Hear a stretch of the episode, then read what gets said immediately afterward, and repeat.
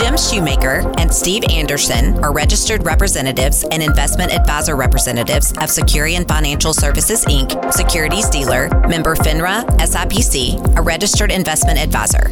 Shoemaker Financial is independently owned and operated. Helping you make the most of your money. It's time for Talk Money. Now, your host, Jim Shoemaker. Whether you're a baby boomer or a millennial, it doesn't seem to matter. A common concern is always money. Welcome to today's program. We have a solid program lined up for you today. Plenty of information and education. And as always, we're going to be answering some of your questions. Let me remind you if you have a question, just text them to Jim, J I M, at 901 683 0989. That's 901 683 0989. Or you can email them to talkmoney at shoemakerfinancial.com. You know, experience has taught us that successful investing requires discipline and patience. When emotions run high, as we see that they're running today, and we know that the media and all the things going on, it's easy to lose your focus and your investment strategy. And all of a sudden, it becomes a problem. And those problems for some people is staying focused on their long term goal. And uh, that's why we try to answer your questions. So the question's from Jeff. He says, what does the near future look like? Are we in a recession? Or are we not in a recession? What's the economy look like? And I'm going to add this is the summer rally that's lasted for the last six weeks over? And uh, is it just running out of steam? Are we going to have a terrible rest of the month? We're we going to have a terrible September? It's uh, it's a question that I know a lot of people have, but we have an expert, Mr. Bob Doll, with Crossmark Investments, and he is going to answer that. Coming up after him, later in the program, Steve Anderson will cover some mistakes that people make when they come to their investments and ways to avoid making those mistakes. But first, Bob Doll, Chief Investment Officer with Crossmark Global Investments. Sir, welcome to the program. Thank you, my friend. So here's my question is the rally running out of steam? And what do you see as the near future when we look at the economy and the market? The nasty, nasty word recession. So, good set of questions, uh, Jim. Look, let's let's first look at what caused the rally, which may give us a good answer as to whether it's uh, running out of steam or not. Uh, remember, we had inflation rising, rising, rising we said in our year ahead piece we expect it would peak in the second quarter. Looks like it did. We got the July inflation number a couple of weeks ago, and um, that uh, uh, was off the bubble. We went from nine point something to eight and a half. Uh, still not an acceptable number, but the direction for the first time is the right direction.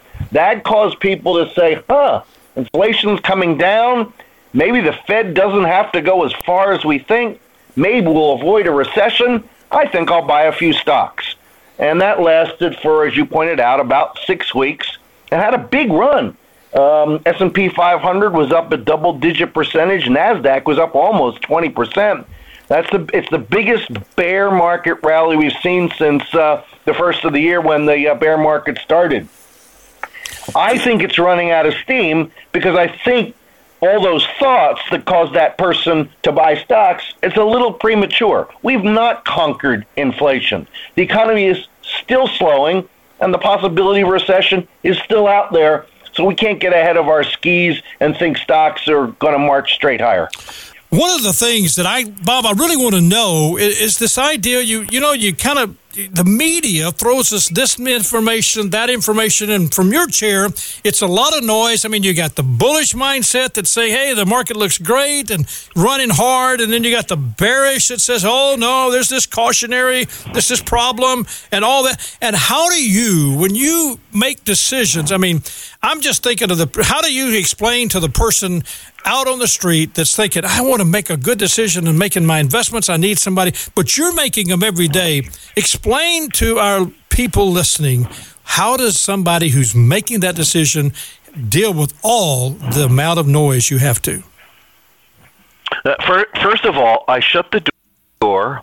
I turn off all the noise, and I like to be smart about analyzing a particular company I'm looking at to see if it belongs in the portfolio or looking at the portfolio overall, the macro is always changing.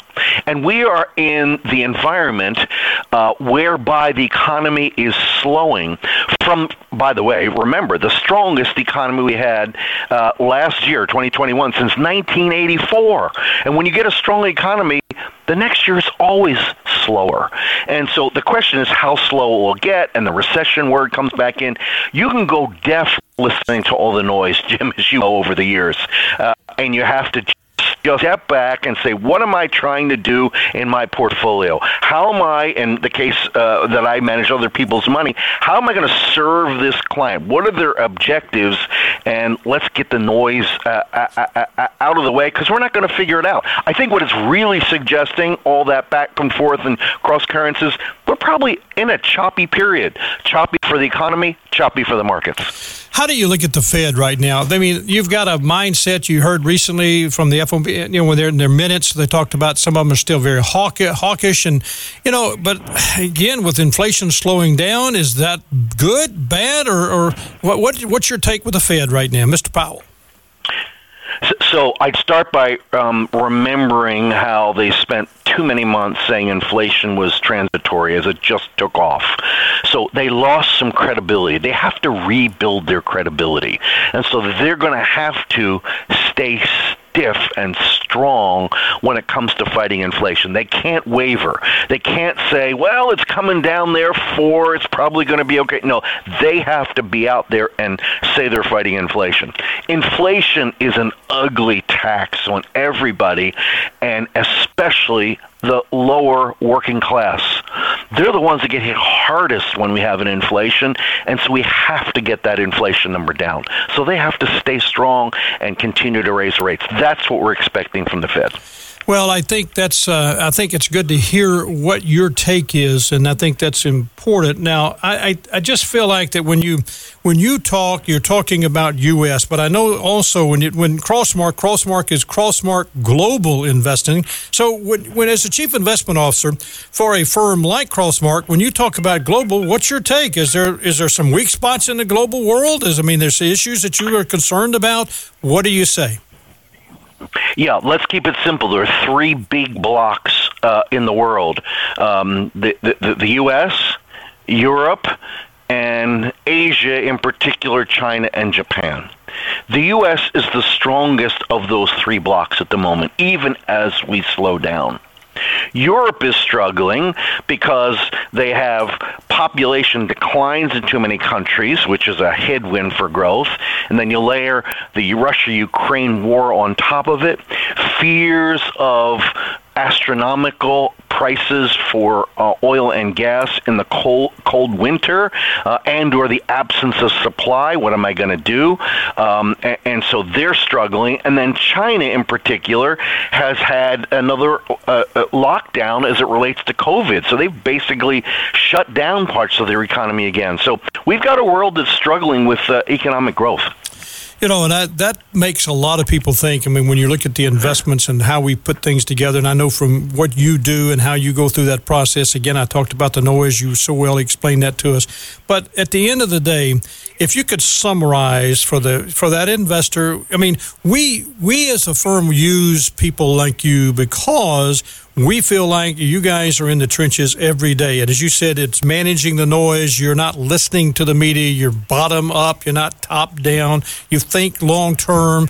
And I, well, I think it's important for you, the listener, to know that when you've got somebody like a Bob Doll working, he's not just out there on occasions thinking about this. I've spent enough time with Bob. Bob, you're engaged in the market. When the market's running, you're engaged fully in what's happening. I've watched you, my friend, and I appreciate that from you because that's what you do every day. Now, I know you've got a team and you got a lot of people around you, but can you give us a summary of what you see and how you can help us understand the rest of the year? The question originally is the you know is the bull running is it over is the rally over and then the second part of that question is what do you see for the next six months 18 months five years yeah, so um, let, us start with uh, a, a postscript to your observation. You're right. When you accept the responsibility to manage other people's money, you better be on the case. Um, that's your obligation. It's your um, moral obligation, if you will. So yeah, um, those of us in the business better spend uh, a lot of time uh, working, listening, uh, thinking, writing, et cetera, et cetera. Uh, so near term, markets, uh, the economy is still slowing. The debate will be how slow does it get? And the answer will likely relate to how far does the Fed have to raise rates to fight inflation. The more they have to go, the more we're going to see a slowdown and the higher probability of recession. That's the question right now. So watch inflation, watch the Fed's reaction, and watch how the economy uh, reacts to, to all those sorts of things. Uh, that's that's the the, the playbook um, with, without a whole lot of other things that are anywhere close to as important for the next uh, weeks and months. Um, so translate that to the the bull mar- as the bull market uh, rally, uh, the bear market rally over. As I said uh, at, at the front end, probably uh, it's the market's tired. It's run hard uh, from that June 16 low, and probably going to take a pause here for a while uh, as people regroup and stocks get back to a, a level that, that makes more makes more sense in a slowing economy. Um, now we have to figure figure out do we successfully lower the rate of inflation? Uh, we had 2%. Inf- you, you and I didn't talk about inflation for years because it was 2 and nobody cared. Now all of a sudden it's a big deal. Can we get it back to that uh, two, three, four percent zone uh, and be able to move on and, and focus on growing our economy again. That's going to take months to figure out. So my guess is the stock market's going to bounce around. It'll have rallies, and some people will get sucked in, but then it'll sell off, and some people will panic. And I think we're just going to have a lot of sidewise chop here for the foreseeable future. Wow, that's the volatility, and that's something we all have to deal with and understand. And uh, Bob, I appreciate you. I so much appreciate how you explain it to us and give us great insight. Thank you, sir. Have a wonderful day, my friend. USM talk again in uh, a few months. Goodbye. Yes, sir. Absolutely. We'll be talking with Bob again because we'll get kind of an update from him about his 10 predictions. Bob has done this for I don't know how long, but uh, many, many years. And that's what's so important. He gets, kind of gives us an insight. I, I kind of wanted to ask him about the November elections, but I'm going to wait closer to November to ask him because it's a moving target right now. I want to remind you, though, he mentioned NASDAQ Composite Index. It it's a market value weighted index, which measures the securities that are listed on the NASDAQ stock market. Just want to make sure that you know what the NASDAQ composite index is. Well, I want to come to the microphone, Mr. Steve Anderson. Steve, uh, as a certified financial planner and person who's meeting with clients all the time, I mean, you really are one that I appreciate because you're listening to what Bob's saying, you're talking to clients, you're involved. What would you say in summary from what you heard from Bob? Yeah, Jim, uh, I appreciate the question. The, the, the first thing I would say is I think it's really important as we think about what Bob was speaking of to just remember what his role is compared to what my role is as a financial advisor, what a client's role is in interacting with their own investments and their portfolios. Bob is making decisions. I mean, he's got money coming in every day, money going out every day. He's got to make decisions what to do with dollars at all times. Our clients tend to place money into portfolios, place money into investment plans as a part of their financial plan. And what they're thinking about is how do I reach a goal? For most clients, the game is much different than it is for Bob. Bob has to make real time decisions about what's going on in Russia, Ukraine, how that affects European energy companies, and then how that affects, in the end, what he does with the dollar that gets invested. For most of our clients, it's a lot of listening and far less action. So I guess that would be the first, my, my, first reaction to that question would be that. That's a great thought because I mean, I think the words reaction and the words action, that's a, that's, that's a good, because we, I think when you hear the media, that's a, that's an issue that a lot of people talk about. And, and so, if you had to give us some, what we talked about earlier, mistakes that go on and how that leads into people making mistakes, and you being the one person that I think, as you dialogue with clients, guiding them through not making those costly mistakes. And again, I could say if you went back to April of this year and the market's down 18, 19%, boy, you felt the pain, the noise from the media, all those things going on, and all of a sudden you miss the July 6 run up to now. Eh, that's a that that's a mistake. Yeah, absolutely. I mean, and and I can remember a couple, maybe maybe two months back or so, I was on here and we were talking. We were right in the right in the midst of the the yeah, nasty, the right? Yeah. And we were talking about how so often the biggest rallies actually occur during bear markets. So imagine imagine you're the investor that just threw in the towel about 30 days ago. So you know what? I've I've had enough, right? And and you miss this huge uptrend yeah. that Bob was just talking about, and now you're saying you know what? I guess it's now now it's time to get back in. and then what do you know? The, the the Fed raises rates, and we're in this weird good news is bad news is environment where you know a positive economic data makes the Fed makes everybody think the Fed's going to act stronger, which heightens the risk of recession in theory. And so you know the good news causes the bad news, and you and you got out in the low, and then you got in on the high, and then you, you it's it's just compounding the problem. And that and that's that, we we actually call that following the herd. Yeah. And there are and there are entire investment philosophies built around that. You, if you've heard of momentum investing, just buying the things that are doing well, and there's one called contrarian investing, which ironically these uh, the contrarian investors tend to be the smartest people in the room. You know, it's like it's the, the trend is never the right trend. Let's do the other thing. They're the smartest as long as the market's doing what they think. that's right. Do, that's right. But it's all built around that that idea of, of following the herd. Yeah, that's a great point. If you tuned in, my guest is Steve Anderson. Now we're talking about mistakes that investors make, and you, uh, you know, we do this. We, we don't mean to, but we're here to help you make that decision of what you're trying to do, how to keep from getting caught up in the news. The media doesn't mean to be constantly negative. Well, maybe they do. I shouldn't say that. They do mean to be negative because it gets you to come back and listen. And we're trying to say, okay, that means that you might miss out on being a, a successful investor because you are reacting. Bob talked about reacting versus acting, and those are key. And now Steve's talking about that. I want to remind you, too, that's coming up in the second half of the program. Shannon Dyson's going to be talking with us, and he's going to talk about some things that you need to know about the health insurance industry and the reality that how inflation in the health insurance industry has stolen the American dream and what you are going to do about it. This is important. You don't want to miss that segment of the program. Steve, when you talk about following the herd, what are some of the rules that you would tell a person that says, okay, if I'm getting caught up in it, I can feel it. How do you tell them not to do it? What are the rules that you would say you need to not do this? Yeah, the there's a book that was written by a gentleman named Simon Sinek. One of the best books I've ever read. Is he a cynic? I mean, yeah, yeah. and and the book is called uh, "Start with Why" or "Starting with Why." I can't remember "Start" or "Starting with Why."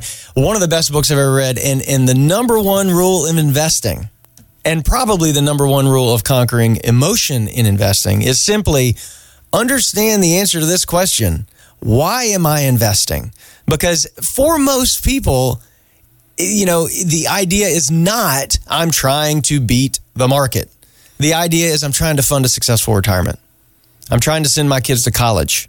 I'm trying to do X, Y, or Z. But for most people, it's not a game of beating the market. It's it's trying to get from point A to point B in our finances, and the market is just a tool. So the first thing would be simply start with why and understand why you are investing. And that's thinking long term, as you That's said, right. retirement, college education, you know, great vacation for whatever you're doing. You're thinking long term, and that's some people. It's like, what am I going to do for lunch today? That's just about as far as we can go because the emotions can get so tense. I mean, I had a client to call me in, uh, in, in, in basically in March and in, in April, but in fact, it was April, first week of April, and you could sense it in his voice, the anxiety, the tension, the I won't say fear because he's not that type person, but he was, you know, mm, you know, could just sense the angst, you know, Yeah, the whole idea. yeah. And I said, this is volatility. This is normal.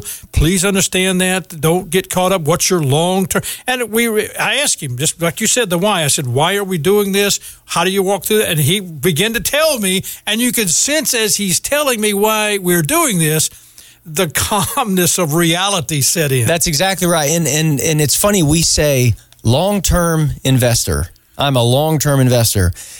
Investor should imply long term. If it's less than long term, it's speculation, and that's not. That's great. I mean, really, that that that. Just remember that that those long term investor, that is the same term. Well, all right, we've talked about following the herd. Coming up, I want to ask you about because it kind of ties to this that emotional side and how we solve the problem. Some rules about solving the problem of being that emotional investor, and that's important. So that's the question I want to come back when we take after the break. Because coming up is going to be Shannon Dyson, and he's going to answer the question, give us some insight into how the insurance industry, by way of inflation has stolen the American dream. Boy, I tell you, that is so important. Stay with us. I'm Jim Shoemaker. This is Talk Money. This material represents an assessment of the market environment at a specific point in time and is not intended to be a forecast of future events or a guarantee of future results. This information is not investment advice or recommendation. Past performance is no guarantee of future results. Investments will fluctuate and when redeemed may be worth more or less than when originally invested. Neither asset allocation nor diversification guarantee against loss. They are methods used to manage risk. The S&P is an unmanaged index of 500 large cap stocks. Investors cannot invest in an index. Helping you make the most of your money. Talk Money with Jim Shoemaker on News Talk 98.9. Financial advisors do not provide specific tax or legal advice, and this information should not be considered as such. You should always consult your tax or legal advisor regarding your own specific tax or legal situation. Neither Shoemaker Financial nor Securian Financial Services are affiliated with Bob Doll or Crossmark Global Investments. The views and opinions expressed are those of Bob Doll only and have not been presented on behalf of or endorsed by Securian Financial Services Inc. or Shoemaker Financial. Helping you make the most of your money. It's time for Talk Money. Now, your host, Jim Shoemaker. Welcome back. I'm Jim Shoemaker. This is Talk Money. Thanks so much for joining us this morning. And uh, my guest, Steve Anderson, we're talking about some fundamentals of investing and the reality being making mistakes and how that can really affect your long term plan. So you have to know the why. Yeah, it, it's so important. Um, and, and, and not only just understanding what it is you're trying to do, but really the time horizon. All right, let's talk about some fundamentals that I think you want. I want people listening to know. And you, how do you put things together? And we talk about diversification and and rebalancing and things that are so common but yet so important.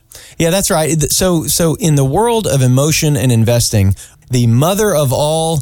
Uh, behavioral issues with investing is something called loss aversion. We all fear losses to the extent that we take action more than we are seeking gain. I say all. That's always an overstatement, but most of us have a, an aversion to loss. So, the, one of the best things you can do to manage emotion is simply the, the two things that you mentioned diversification and asset allocation. So, just by, by way of definition, diversification is simply owning a lot of different things, but it's not just that, it's owning a lot of different things that act differently in different environments. That's the fancy words correlation, if you hear that word, right? So we like to use our fancy words. Yep. Um, and then the other one is asset allocation. And asset allocation is how do you take all those different pieces and put them together into a portfolio that reflects your long-term goals. So it's the combination of diversification and asset allocation. Those are they're just the best tools to most investors. You know, you talk about it, and I can sense your passion about these are just fundamentals of investing. Mistakes people make and how to avoid them. And you've gone through the idea of, of all of this just to simply say, know your why and stay the course. That's right. That's, That's, right. That's a powerful thought process. I appreciate what you do. If you'd like to talk to Steve, his telephone number is 901 757 5757. Steve Anderson, certified financial planner. And I appreciate that. Sir. I appreciate you, Jim. Thank you. Well, coming up, let me say this. I've got a guy here that's going to talk about a subject that is so important. In fact, Steve's going to stay with us as we kind of get into this. Now, listen to me. This is important. Healthcare inflation has stolen the American dream. And, and this is going to be, I mean, it's so out of control. And Shannon Dyson, who is the vice president of Shoemaker Insurance Solutions, is going to guide us through a mind change that's going to take place in the industry. Shannon, welcome to the program, sir. Thanks for having me back, Jim. Yes, sir. I uh, I think it's important that we talk about this when we say healthcare inflation. I, I want to talk about that healthcare, the insurance premiums. They're they're expensive, but for us to say stolen American dream. That's a big statement. And we're not trying to throw anybody under the bus. It's just the fact that it's a real thought. And I like I like the term transparency, but if I simply say stolen the American dream, what does that mean, Shannon? Yeah, I think when you when you look at it, there's been several studies, but Pew Research um, uh, had a study out uh, last year that said after you adjust for uh, inflation, today's average hourly wage is just has just about the same purchasing power as it did in 1978, uh, and so that's first of all, it's twice as long as the Great Depression. Um, but you know, and it's not even saying employers are not paying their employees more money than they were in the 70s. Uh, matter of fact, they're paying employees of total cost of compensation more than 60% more than they were paying in the 70s. All right, you got to say this again. I mean, that's a big statement. So Pew Research says that as far as purchasing power, yep, purchasing power, right, same as 19. That's same a long time ago. So that's a long time ago. Um, and again, we're not saying that employers aren't paying their people more. We're just saying that they're paying 61% more than they were in the 70s. So, so every I, employer that's listening right now says, hey, I am paying hey, more, and they correct. know that. Yeah, but it's total compensation, it's health care benefits. And so I guess you could say that health care ate your pay raise if you are a uh, uh, in, the, in the middle class in the workforce. But what it's led to is what you would call the functionally uninsured American worker. Okay, functionally, that's a big statement. Functionally uninsured. Are you saying that the American worker doesn't have health insurance or they're not using their health insurance? What do you mean functionally uninsured? Well, that, that 20 plus years of wage stagnation um, has basically said that it translates to 60% of the workforce making less than $20 an hour. Uh, and if you look at different studies, it'll say that they say that uh, the American or average American worker has less than $1,000 in savings, but 50% have higher than $1,000 deductible. So if you have less than 1000 in savings, but your deductible when you actually have to access your health care is more than $1,000, you are considered functionally uninsured at that point. So the listener, we're talking to you. When you say this, you're saying, bottom line, $20 per hour, greater than 50% of the households have less than $1,000 in their savings account. And I understand that. We talk about that all the time on the program. They have a deductible that's $1,000. All of a sudden, they have to go to the hospital. Well, and today, a $1,000 deductible is considered it's low. Low, yeah. yeah I absolutely. Mean, what are you seeing average deductible for people? Uh, 2500 is, is today probably a pretty good deductible for an employer. Uh, but we see a lot of five thousand, so, six thousand dollar deductibles person that's for sure. Gotta, gotta, that's got to go to the doctor on a regular basis, or somebody that's got a disease that all of a sudden, whether whatever it is, or an accident, or whatever, all those. Things, I guess accidents a little different, but something that's going on. I mean, that first twenty five hundred dollars is coming out of their pocket, and that's part of their cost. When you think about it, the reason they'd be considered functionally uninsured is because you're scared to go. You're scared to go to the doctor. You're scared to go to because they may tell me to get a test that I can't afford. Uh, so you don't use this insurance that you're paying for because you can't afford to use it. So the functionally uninsured, what is what? What's the results of that? So you, well, you have uh, you have illnesses that are not caught early uh, that that will la- that go on, and things that you could have uh, stopped uh, in the very beginning stage now ha- has gotten so bad that it's going to cost a lot more, which does nothing to help the the problem that we see with healthcare inflation and pricing uh, because we're spending thousands and thousands of dollars for surgeries that maybe they never needed to actually happen. Well, my guest is Shannon Dyson. We're talking about, well, you just mentioned the functionally uninsured, but the reality is healthcare inflation has stolen the American dream, and that's so critical. I mean, you, it's you, there's more dollars going into the system. The employer feels the pain; they're paying more, but in reality, it's just not coming into our pockets. Uh, what about bankruptcy and medical bills? What I mean, that's a big issue. We see that all the time. It's another stat that, that we ran across. We were talking about it earlier, and it, it really is. It, it'll blow your mind to think that you know. I forget the percentage of bankruptcies that are caused by medical bills, but it's a pretty high percentage. Uh, but of those that are caused by medical bills, 70% of those folks actually had insurance. So you would think, well, wow. if you have insurance, you're protected from any type of medical bankruptcy. But the truth of the matter is, deductibles are so high. Um, they've had there are so many uh, different changes that they've made within networks. Uh, if you go out of network and you get a large bill, um, these are people that are filing for bankruptcy, but they actually had health insurance. As you're talking about this, I guess, Shannon, you're talking about the Pew Research that's really throwing, I mean, this is a ton of information. That's incredible, you know, survey that we're Absolutely. talking about. So it's not something that you're just people are throwing numbers out. I know you wouldn't Right. do that, but the, this is Pew Research that's doing this. I mean, it sounds like it. I It mean, really, when you, when you does. I think mean, about be the actual numbers, it looks sounds like you're just making these oh numbers my up. goodness, you're making these numbers up. I'm just trying to get over the fact that you know, as a 42 year old male, there's never been a wage increase in my life because of because of health insurance. I just, this is mind blowing. you know, hey, what what can I say? The problem is, guys, this is real. I mean, whether we like it or not, healthcare inflation is stealing the American dream. I don't want to preach that, but the reality is, it's in our face. Well, and when it's you look, got to when, change. when you look at uh, the the Pew study, also it showed the graph, and the graph is probably the the thing that will grab your attention. Is you see uh, total cost of employment for employers, and that is going steadily up.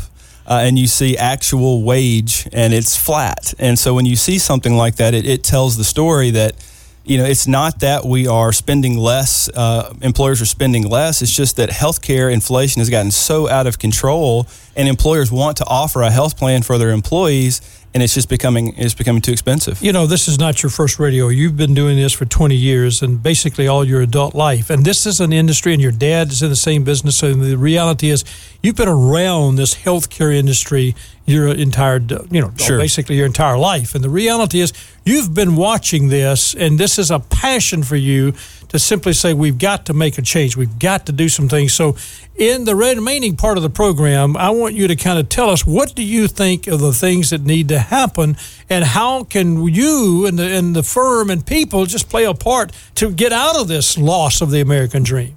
Yeah, I, I tell my dad all the time, "Thanks a lot for getting me into this business. That's I really, right, I that's good. I really appreciate that, Dad. Thanks so much."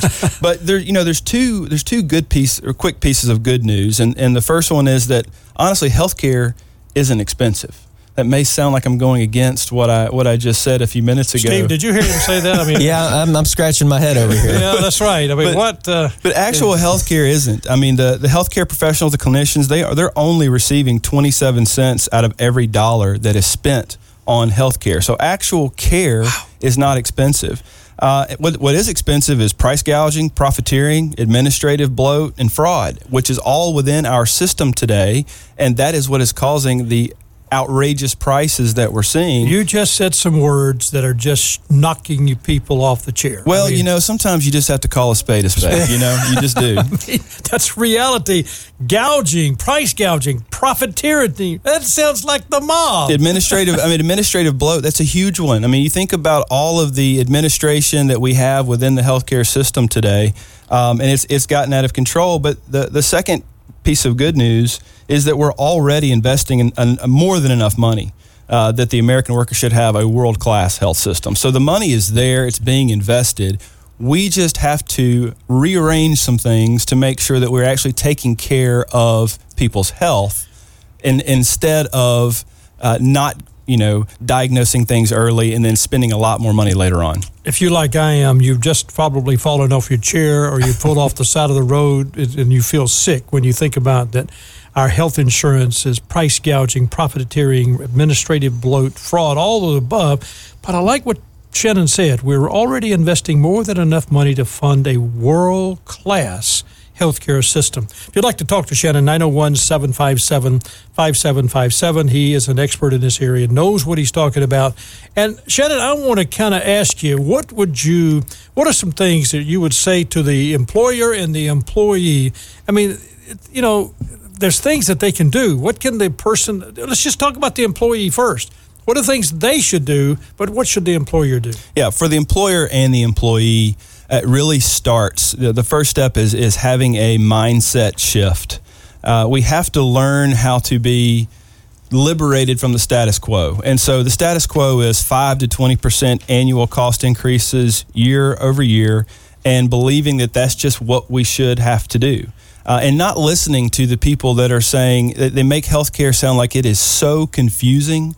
Like it's if if you can solve this problem, you can solve the Middle East crisis. Mm-hmm. That's not the case. This is it is not very it is not confusing when you start looking at the different pieces. So it's just understanding and and being open to change. So the mindset mindset shift and being open to change is the is the first step. So what you're talking about is a mind shift mindset shift, and that's Yep. that's a mouthful to say. Say it three You times. know. Yeah. All right, but I understand that. So if by doing that, am I really changing the? Inc- I mean, the average increase for health insurance today, pretty much, if you talk to any person, it's going to be somewhere between five and twenty percent every year. Yeah, my experience over the last you know ten to fifteen years in the in the small group market uh, trend is what the uh, annual increase of cost of doing business is somewhere between ten and twelve percent. Uh, and then you may get some reductions if you had a really healthy year, but 10 to 12 percent is pretty average. And it, just listen to this, Shannon. We were talking about this before, and and it, you know, it kind of go, goes back to that start with why idea. That it, it sounds like what's happened in the industry, if you know, not pointing fingers, but just talking about the way things evolve, is that employers started picking up more and more of the burden for creating a healthcare provision for for their workers. Yeah, to And- attract new new employees. that's Yeah, right. That's yeah. right. And of course, you compete on the fact of I want to have the lowest premium, I want the lowest deductible, and so this this whole system evolved to produce that outcome.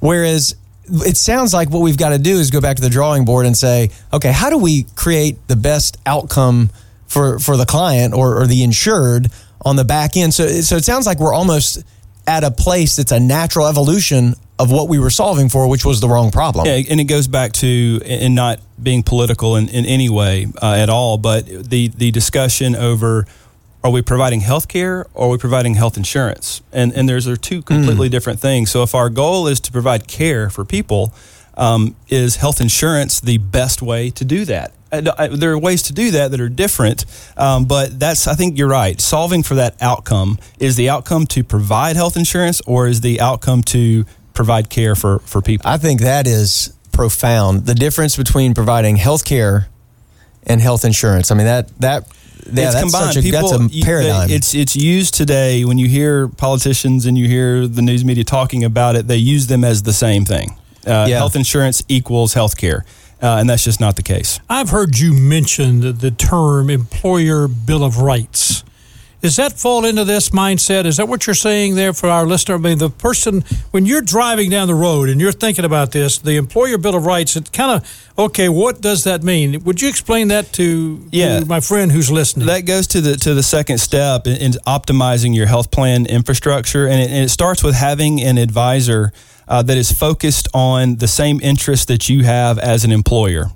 We want to provide those proper uh, compensation disclosures. We want to make sure that you, as the employer, know that you have rights that your advisor should be looking out for your best interests, whether that means bringing a, a normal uh, everyday insurance company to the table or changing up how your plan is made. But just again, optimizing those plan structures and knowing what your rights are as an employer. So when you talk about that, that's yeah, that's stepping out of the mind. You back to your mind shift. Right. It's ste- stepping out of the current paradigm and changing the way you think. Is that what you're saying? That's exactly right. That's a big deal. Goes back to what you know, Steve. Say that again. Insurance and health. yeah, providing health insurance, which is kind of the current mindset, Right. versus providing health care. care. That's huge. That's huge. Yeah, I think I think uh, having that discussion with because employers at the end of the day, what are they concerned with? They they want their employees to be healthy. They want that to happen. And right now, the the vehicle is a health insurance plan. But if we can bring to the table some different options and be creative, we can actually show you a better way to care for your employees. All right, I've heard you talk about this before, and I think it's important that you share this with, with people listening. Carving out the pharmacy benefit manager. Now, Yes. that's a term that, honestly, until you told me about it, I had never thought about it, but it's a real person. Yes, and, and that is the the third step. So when you're talking about a normal fully insured health plan, meaning you pay a premium to the insurance carrier, they take care of all of the claims. You you prices uh, uh, prices increase the next year, you pay a new premium. When you carve out the pharmacy manager, what that means is we are taking the pharmacy out of the health plan, and what that does. There are manufacturer rebates that are given every year to the insurance carriers. When you carve that out, now the employer is actually getting those manufacturer rebates back to their plan. So if you are self funding a plan, which is what this is, when we break apart a fully insured healthcare plan, what that means is that you, as the employer, are self insuring your employees. There are safeguards put in place so that we know that you can't spend over a certain amount of money. There are some insurance products in there but the main part of the, the pharmacy carve out, carving that out, is you are now going to get 100% of those manufacturer rebates back into your plan to help you afford better care. That reduces your cost. Absolutely. 100% it does. That's, yeah. a, that's amazing. Just, just beginning to pull it apart go back to health insurance versus health care. Yes. And how we manage that, giving a little bit, well, not a little bit, a lot more control to the employer. And it can be scary as an employer to think about self funding or self insuring. And I think that that word, when you have a smaller employer, say 50 to 75 employees, they may think we're too small to self insure. But the truth of the matter is, there are ways to put safeguards around a plan of 50 employees so that we are making sure that those employers are not spending more than they can afford to spend. Um, and there's ways of moving, taking that plan and saying three to five years in the future, we can actually move you to even further self insurance because we've got now we've got savings. We've got savings year over year. Jim, you know, listen to this. I've, I've always been a proponent that we should have financial education as like a graduating requirement for seniors in high school and yeah. in college. And I feel like we ought to have a health insurance like specialty Absolutely. because this is complicated. I mean, there's no easy way into there, this. There stuff. has to be. I agree. And and when you look at the different components and not understanding uh, fundamentally what causes everything to causes prices to increase you cannot fix it if you don't know what's causing it. And so that's nobody really understands or knows what's causing it. Once you understand it, the fixes are pretty easy. They're, they're pretty straightforward, but it's the I don't know what's causing it. You know, I know there's some others. I know there's yeah. you talk. Can you briefly? I mean, just in a matter of seconds here, you yes. got to talk about two more of these things that you say are important. I'll go fast. So the first step is add uh, value-based primary care. Value-based primary care is all about understanding the patient, understanding their problems, understanding their issues, being able to spend 30 to 45 minutes with them in your office instead of a 10-minute quick visit. Oh, you know, man. I'm sick. I need to what what's wrong with me? And, and in 10 minutes you're in and out of there. And then the doctor's office has to spend the 45 minutes they should have spent with you on paperwork to file claims to the insurance carrier. So well, that is such a problem. value-based primary care has to happen. Uh, and then the fifth step is the leaving behind the ppo network uh, the PPO network. what did you just yeah, say? Yeah, I know, I know. I'm I'm really stepping in oh, here. Oh, I'm really stepping. In. That just shook everybody now up. I, I am just taking throwing grenades on air here. I'm throwing. I'm taking your PPO network away from you. Uh, but the truth of the matter is that that PPO networks reimburse 260% of, of Medicare allowable rate. And that's, that's, that's expensive. Now, I understand and realize that there are many physicians and hospitals that believe that the Medicare reimbursement rate is, is not enough. Um, and they complain about that. I understand that. Uh, but do we need to be 260% more than the Medicare allowable rate? I think there's some room in between there to, to save some money. And so there are, all, there are alternatives to having a PPO network that can actually pinpoint the best physicians, the best hospitals, the best facilities to have these procedures done. And you've told me that sometimes we think best does not always mean best. I mean, it can't, you know, what Just because it's less expensive uh, at a facility does not mean that that facility is less than. Uh, there, there are many, there's plenty of uh, data, uh, there's plenty of data out there that shows that many times the lowest cost facility can have the highest outcomes. Uh, we just have to be privy to the information. Shannon Dyson, you are an advocate for the employer and the employee when it comes to health care. Yes. That's critical in this whole thought process. I know you've been working on this long. This is not just a movement that you're involved in and started. This is a national movement. It is going to change. Absolutely. Change the way we think about health insurance. Thank you so much, sir. I appreciate it. You've given us great information. I'll have you back because I know there's a lot more that you can explain to us. Steve Anderson did a wonderful job. Fundamentals of investing and how to avoid mistakes. Thank you both, guys. Thanks, Jim. Enjoyed it. Enjoyed it. Thank you. Appreciate you, man. I want to thank them. They did a good job. Bob Doll did a good job. If you want to talk to any of these guys, 757 5757, area code 901 757 5757. You can find our show, Talk Money, on Apple Podcast, Spotify, or wherever you listen to podcasts. Search for Talk Money with Jim Shoemaker and subscribe to the podcast and leave us a review. If you have questions and want them, aired on the air or would like for us to answer them, just type them, Jim, J I M, to the text line 901 683 0989. That's 901 683 0989. Or you can send them to talkmoney at shoemakerfinancial.com. Next week, my guest is Jason Harrington and Scott Jordan. They're going to talk about pitfalls to avoid when it comes to making your investment decisions. Channing Smith will be here. He's going to talk about new tax legislation. Guess what? We're going to dive into a whole lot going on. He'll talk about some of the politics that we're looking at and how that infects us. That's Saturday morning at 7 a.m. and Sunday at 12 noon right here. We appreciate you being with us. That thanks to my producer, Tyler Springs. Did a great job, Tyler. Guest and content coordination, Francis Fortner. Production and marketing assistant, Lauren Norsworthy. Compliance officer, Tommy Armstrong and Kimberly Holtus. Thanks so much for listening. We're here for you every week helping you make the most of your money. I'm Jim Shoemaker. This is Talk Money. Jim Shoemaker and Steve Anderson are registered representatives and investment advisor representatives of Securian Financial Services Inc., securities dealer, member FINRA, SIPC, a registered investment advisor. Shoemaker Financial is independently owned and operated. Helping you make the most of your money. This has been Talk Money with Jim Shoemaker on News Talk 989. Thank you.